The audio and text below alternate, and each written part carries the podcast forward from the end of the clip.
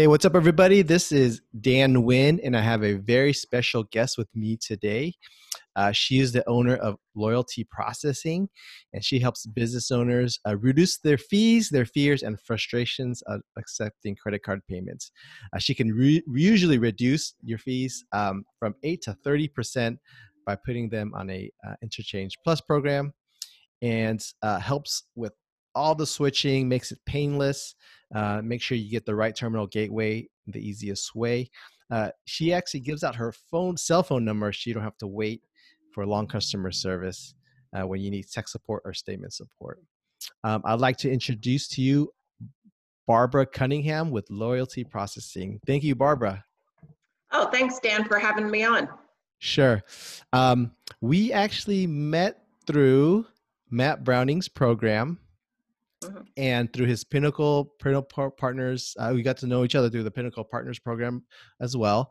And I remember he asked you to talk about your business, and that's always kind of stuck with me because, especially as we go all virtual, all remote, the ability to accept credit cards and checks is probably more important than ever. And a lot of my clients and listeners are now have to go to virtual or contactless, even contactless payments in person. So I wanted to bring someone on, like an expert as yourself, to talk about, there's a lot of things in the credit card industry that the normal business owner might not know. So I wanted to have you come along, share your expertise, and share some tips about, if someone's looking to either start or switch, what are the maybe top three things you know? But before I get there, can you tell us a little bit about yourself and how you got into the credit card industry? Sure. So I grew up on the East Coast in the New York, New Jersey area, and I went to FIT, which is the Fashion Institute of Technology. And so I spent my first 25 years in the clothing business.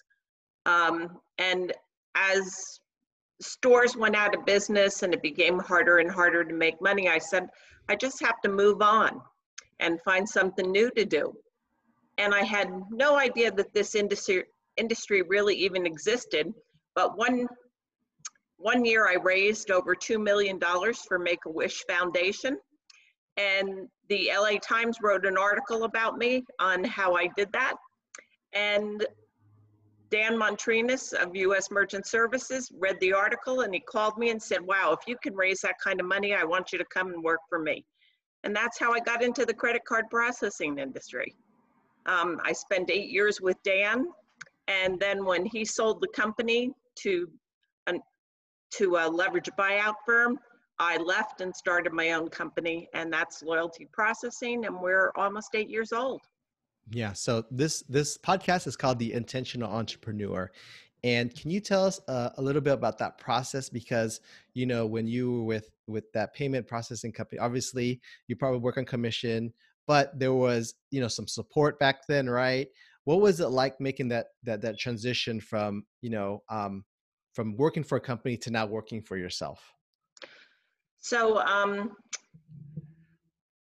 that was a very tough transition because, you're so afraid to step out on your own, and do you really know enough to step out on your own? But because Dan sold the company, there were a number of us that were all going to leave around the same time. And so we partnered together. I mean, we each own our own company, but we agreed on things like hiring one accountant and hiring one business attorney who's got all of our basic setups set up for us. So we kind of split that cost 5 ways because there were 5 of us.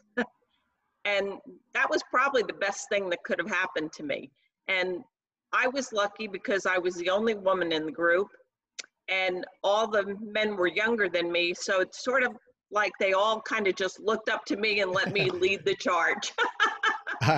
Really good. And do you still do business or in contact with the same 4 people today? I am. And, okay. We still mastermind together, and we get on a call once a month and we help each other because there's enough business for everyone. Yeah. And I think that's that is a fantastic mindset to have. I think, you know, in the personal development field, that's called the abundant mindset. And you know, the opposite is the scarcity mindset, where, you know, it's, I'm going to get mine, and, you know, no one else is going to get it. But, you know, it's always refreshing to hear, especially in a very highly competitive industry, to know that, you know, there's a plenty of business out there. It's just a matter about, you know, who's going to get the next one. Right. Right. Right. Okay. So, you know, credit cards have obviously been around for many years. And someone had kind of described to me as kind of like the wild, wild west. And so I wanted to have you on the show to kind of dispel some of the myths, maybe some insider secrets that you can expose, how we can lower our rates, and, you know, address kind of one of the pain points is like moving from a new processor to another. So maybe you can share your like top three ideas for any new business owner who's kind of looking to take credit cards or looking to move to a new processor. Sure. So first of all, I'm an independent rep, and I work with 4 of the largest processors in the United States. So my loyalty is to my clients, not to any processor or to a bank. And most people that you work with in the credit card processing industry are either employed by one of the processors or by a bank. And so their loyalty is to who they get their paycheck from. So that's one thing that's really different. So I would say to anybody looking for a new processor, you do much better with somebody who's an independent than somebody who's tied to a bank or to a processor directly. Okay. So that would be one tip. Okay. Cool. What, you know, I think conceptually that totally makes sense. Very similar to maybe like insurance people. They're called, you know, captive, right? They only work like MetLife or New York Life. What are maybe some of the objections you hear from the other side? Like if I'm a business owner taking credit cards, and a captive person comes to me and say, hey, if I use an independent rep, you know, they can basically shop my business around and they're loyal to me. Why shouldn't I use them? Well, so, you know, the banks and the processors are going to use things like giving you free equipment and things like that, that the big guys can pay for, that sometimes a smaller independent can't. We're in a very good position with a number of the people that we work with where we can match that kind of free equipment. So that might be one reason that you would go to somebody like a bank or a processor, because you need expensive equipment and you don't want to have to lay that money out. So not every independent rep is going to be able to help you with that. We are able to help most of our clients with that. And if we couldn't help them with the whole price, we can usually split it 50-50. Okay. The other nice thing about us being independent is when every April and every October, Visa and MasterCard kind of look to adjust the interchange rates. And so processors use that as a time to increase their profits. And so what happens is many merchants will see their fees go up either April 1st or October 1st. I own my own book of business, and when the processors want to put on those type of increases, they have to ask me permission, and I'm allowed to say no. Wow. For my business. And that's what I do. I say, no, you're not adding extra fees to my merchants. My merchants are, I own them, you don't own them, and, you know, we're not having that kind of increase. And so having an agent who can do something like that is also very good. And again, if I was working for one of the big processors or a bank, I wouldn't be able to say no. Do rates ever go down April 1st, or if anything, they stay flat? So interchange, the last time I saw any interchange rates go down was when the Durbin Amendment came into position, mm-hmm. which was back in about 2011, I think. And so all the rates on debit cards went down substantially. I mean, really substantially. And so since that Durbin Amendment is still in place, the merchants are still benefiting from that.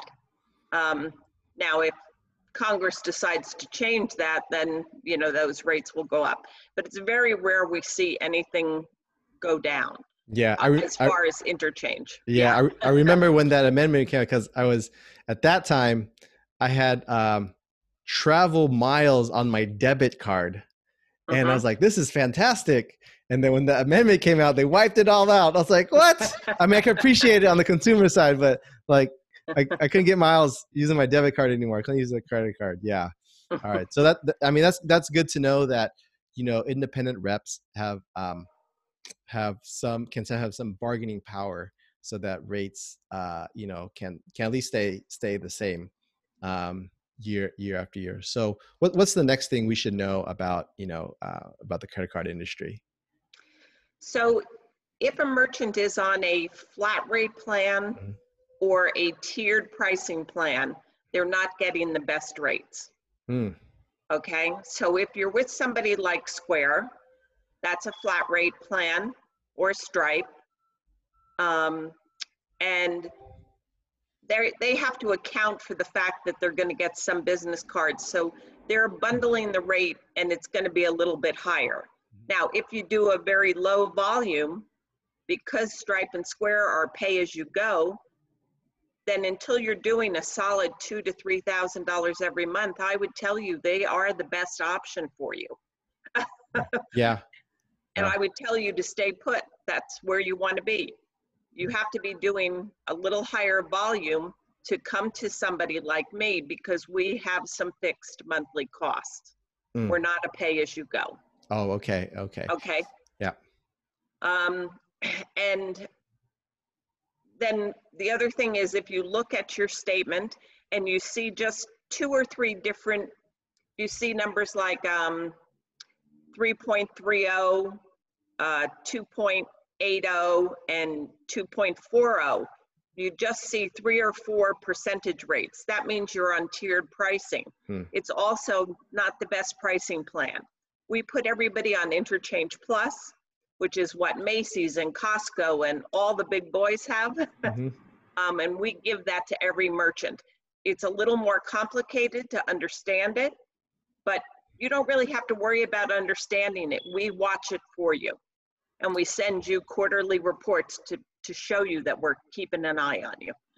Yeah, I know in my industry, there's some special rules on where money goes, but a lot of the, law firms centric processors offer this flat rate. And I know I was talking to some colleagues, like they basically calculate the effective rate, you know, of what they're paying, and it's actually about a % higher than what is advertised, you know, because there's always business cards and all these additional fees that are associated with it.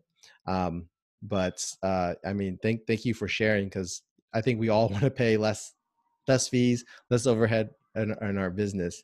And you did mention, you know, Square and flat rate, and I remember your presentation, and I like how you were very open and honest about it. It's like, hey, if you're just starting out, just stick with those. That's the best you're going to get right now. It's not worth it for you to move up to the next tier. And I think you just mentioned about $2,000 to $3,000 per month. Mm-hmm. Then these business owners should start thinking about talking to someone like you. Correct. Right. Correct. Very good. That's when it starts to make sense. Okay. And if somebody talks to me, I'm very honest. Mm-hmm. If I'm not the best solution for you, I will tell you that I am not the best solution. and I'll tell you who is. Okay. So I if you can ballpark, how many clients, you know, maybe out of 10, do you actually reject because, or refer out because they're not, you know, they're not a right fit? Maybe there's a better fit somewhere else. Maybe 2 or 3 of them. Yeah. Okay. Yeah. And I think it's important to work with the right person, to address your needs at your particular level, so you can get the best service. Mm-hmm. Right. Yeah. So what's another thing that, you know, someone or a business owner might need to know about, taking credit cards? So I would always say to any business owner, never sign a lease for equipment. Mm. Never, ever, ever sign a lease for equipment. Okay. Yeah. Because they'll try to lease you a terminal for $49 a month on a 4-year lease. So you're going to spend over $2,000 on that. And the terminal's only worth about $400. So yeah. I'm shocked at the number of people that I run into, even today, that sign a lease. And there's no way to get you out of that. Absolutely no way. Yeah. So I just say, if you've got somebody who's hustling you and trying to get you to sign the lease, just turn around, walk away, and close the door. They're not doing anything that's in your best interest. They're only looking to get themselves a big chunk of money. So yeah, yeah. So would you advocate, would you still advocating leasing from the right party, or buying it outright? Or I think you mentioned before, you can go 50-50. Right. So most companies will help you with equipment. Mm-hmm. If they're a good, valid company. For us, you know, we try to provide the terminals for free. Mm-hmm. And if we can't, sometimes we might ask you to chip in $100. Okay. So, yeah. And that was much better than signing a lease for 4 years at $50 a month, right? Yeah. Yeah. So, and you know, if somebody's smaller and they don't need to have a credit card terminal, a lot of times we just put them on a gateway, and so there's no outlay at all. Oh, okay, okay. Mm-hmm. When and I know usually terminals are for people that obviously retail or do a lot of, you know, in business. How often should a business maybe update their terminal, or, you know, replace their terminal? Obviously, if it's broken, you return it, but exchange it. But, you know, what's kind of a life cycle for terminals, generally speaking? Terminals basically are a 3 to 5 year life cycle. That's it. And any merchant who hasn't had their statement reviewed in 2 to 3 years is missing the boat. They're overpaying, because if they haven't had it reviewed in 2 or 3 years, and they're not with somebody like me who's an independent, their fees have gone up, and they've crept up ever so slowly that you didn't notice it, but over the course of that time, they added on this little penny here and a little penny there and a couple more basis points here, and, you know, and though it's crept up, believe me. So, you know, you should have a review done every 2 to 3 years, and especially if your volume spikes. Right. So speaking of reviews, I think it's always, you know, if it's time to change to a new processor, you know, you talk about, I think a lot of businesses don't want to change because it's a real pain in the butt. Tell me some of the things that you do for your clients to make that process as smooth and painless as possible. Right. So we both know Craig Deswalt, mm-hmm. and he for a long time said, no, I'm not going to change because it's just too painful. He'll stand on stage now and say it was the easiest thing he ever did. We made it so simple that he didn't even have to think about it. He had to sign his name 3 times on our paperwork. And basically, we held his hand through everything else, mm-hmm. including having somebody go into his back end and update all of his software. Wow. So We make it super easy for our clients. We check on you every step of the way. We make sure your money's getting into your bank account. We help you close the old merchant account. We are full service. We hold your hand the whole way. Yeah. So we don't leave anybody out there not knowing what they're doing. Yeah. You know, and if you have employees and they need training, for one of my larger clients, I had to train over 120 employees. And, you know, we had about 12 or 15 online sessions where I trained them in small groups, and then everybody was up to speed.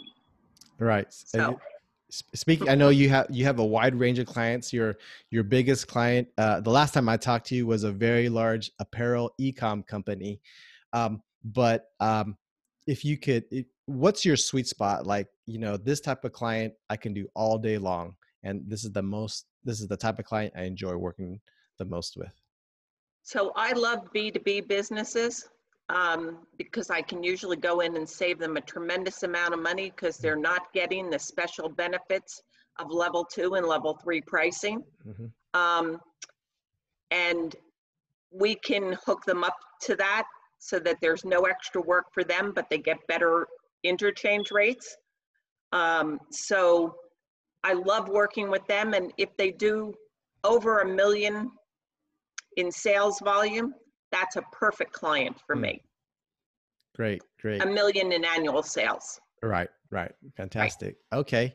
So if there is one more thing you can share that you can uncover about the, you know, what you do for your clients, what would it be?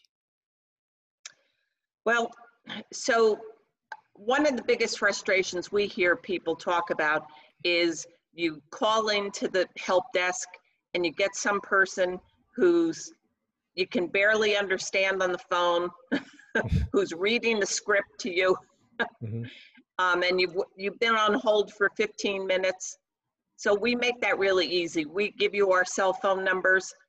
A lot of the terminals or gateways that I can troubleshoot myself because I've been in the business 16 years. If I can't, I say to you, hang up, I'll get the help desk on the phone and we'll call you back and conference you in when I have them. All right.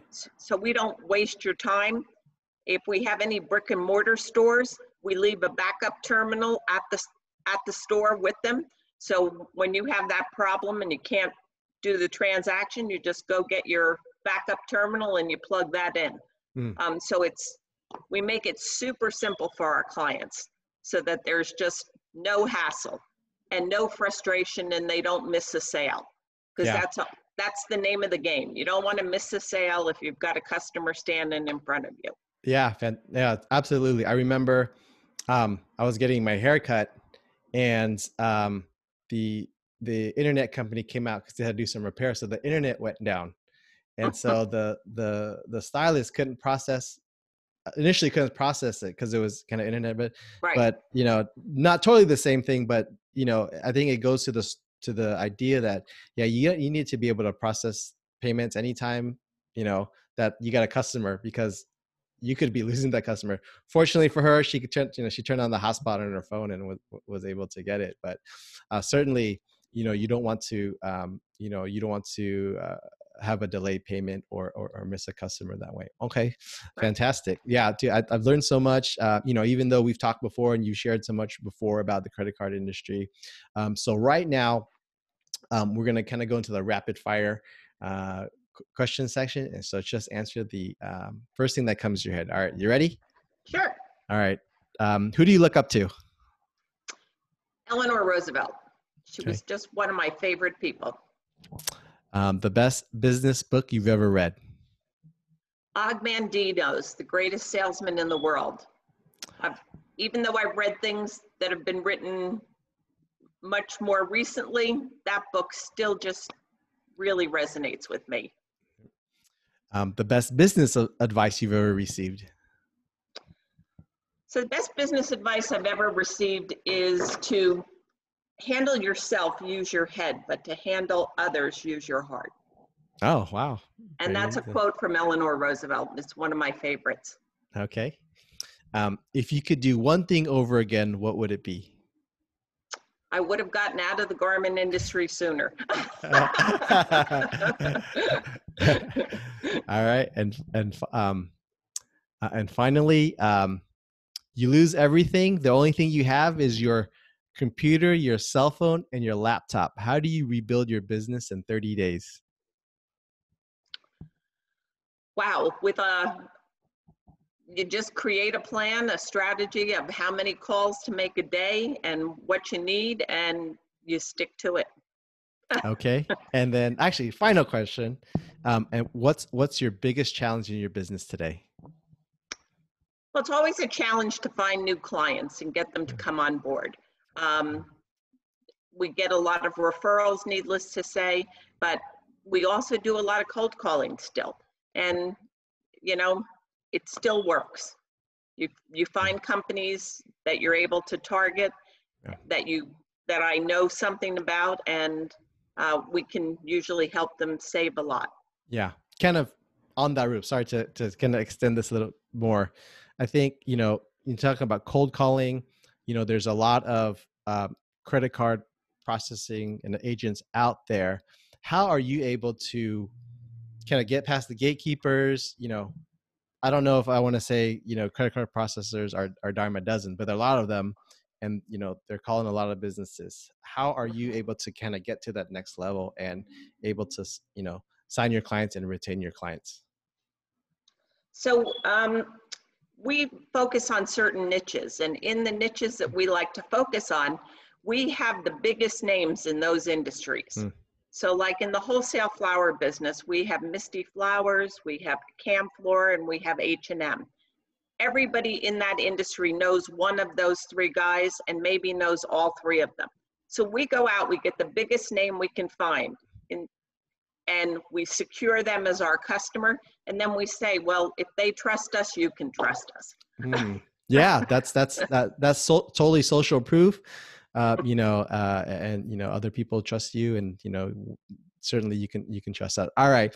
Thank you very much, Barbara. If we want to learn more about you and your company, where can we go? So you can go to my website, loyaltyprocessing.com. And while you're on the website there, you'll see a little box. You can click it and you'll get our 5 surefire signs that your credit card processor is ripping you off. Mm. Okay. So, one-page document that'll give you all the clues to look for on your statement. Okay, we'll put that link in the show notes, and how you can get that cool download. Thank you again, Barbara, for spending your afternoon with us. It's been very informative, and again, thank you for your time. And we'll talk again soon. Terrific! Thanks for your time, Dan. Good. I enjoyed it. Bye bye. My pleasure. Thank you.